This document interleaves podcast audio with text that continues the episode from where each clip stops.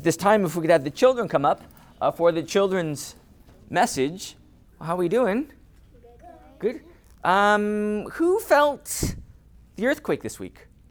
Did- who felt the earthquake? Did you feel the earthquake? Yeah. How? What? What happened when you felt the earthquake? Were you like, "What is going?" It was shaking my bunk bed. Oh, you. Oh, you were on the bunk bed. Oh, that's extra wobbly. That's extra fun, right? That's right. Oh man.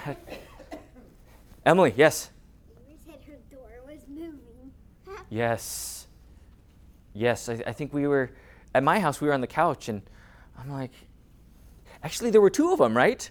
There were two of them, right? That's right. One in the morning and one the next day at night. Yes, Phoenix. I felt one, but I didn't feel the other. Yeah. Oh, yeah. I know. The first one we were out to breakfast, and um, I thought I was, I thought it was shaking, but no one else was reacting. So I'm like, something wrong with me? Anyways, but then someone said, "There's an earthquake." I'm like, okay, good. I was relieved in a, a certain way. But the point is, this week you felt earthquakes, and that is so real. But today we see another thing that is happening in our Bible text, another kind of earthly thing. And what's this picture right here? Lightning. Lightning? Lightning and thunder. Lightning and thunder, right? Um, have you ever seen lightning and thunder? Um, no, I saw the light. Oh, you saw the light. How, how does it look? How does lightning and thunder look? Light. Like light, right? Like bright and light. And does it make noise? No, well, thunder does. Thunder. Oh, good, good point.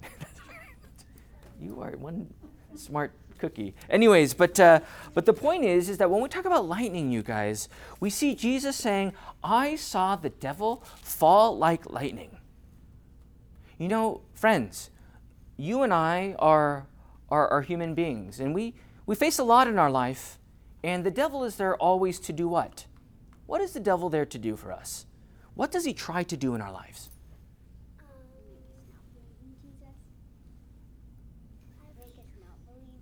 Yes, make us not believe in Jesus.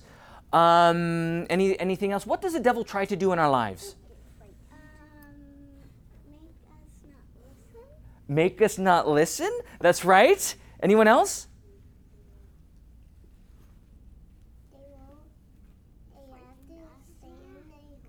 That's right. We have to stay in our refuge in Christ Jesus, right? And that's so true. You know, when we talk about the devil, the devil always wants to turn us away from God's word, right?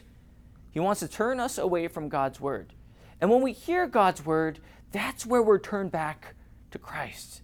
And at the same time, that's the moment in which the devil is crushed like lightning. He is defeated like lightning, that he falls down so quick because of the Word of God. The devil has no power over the Word of God. And that's why that Word is so important in your life.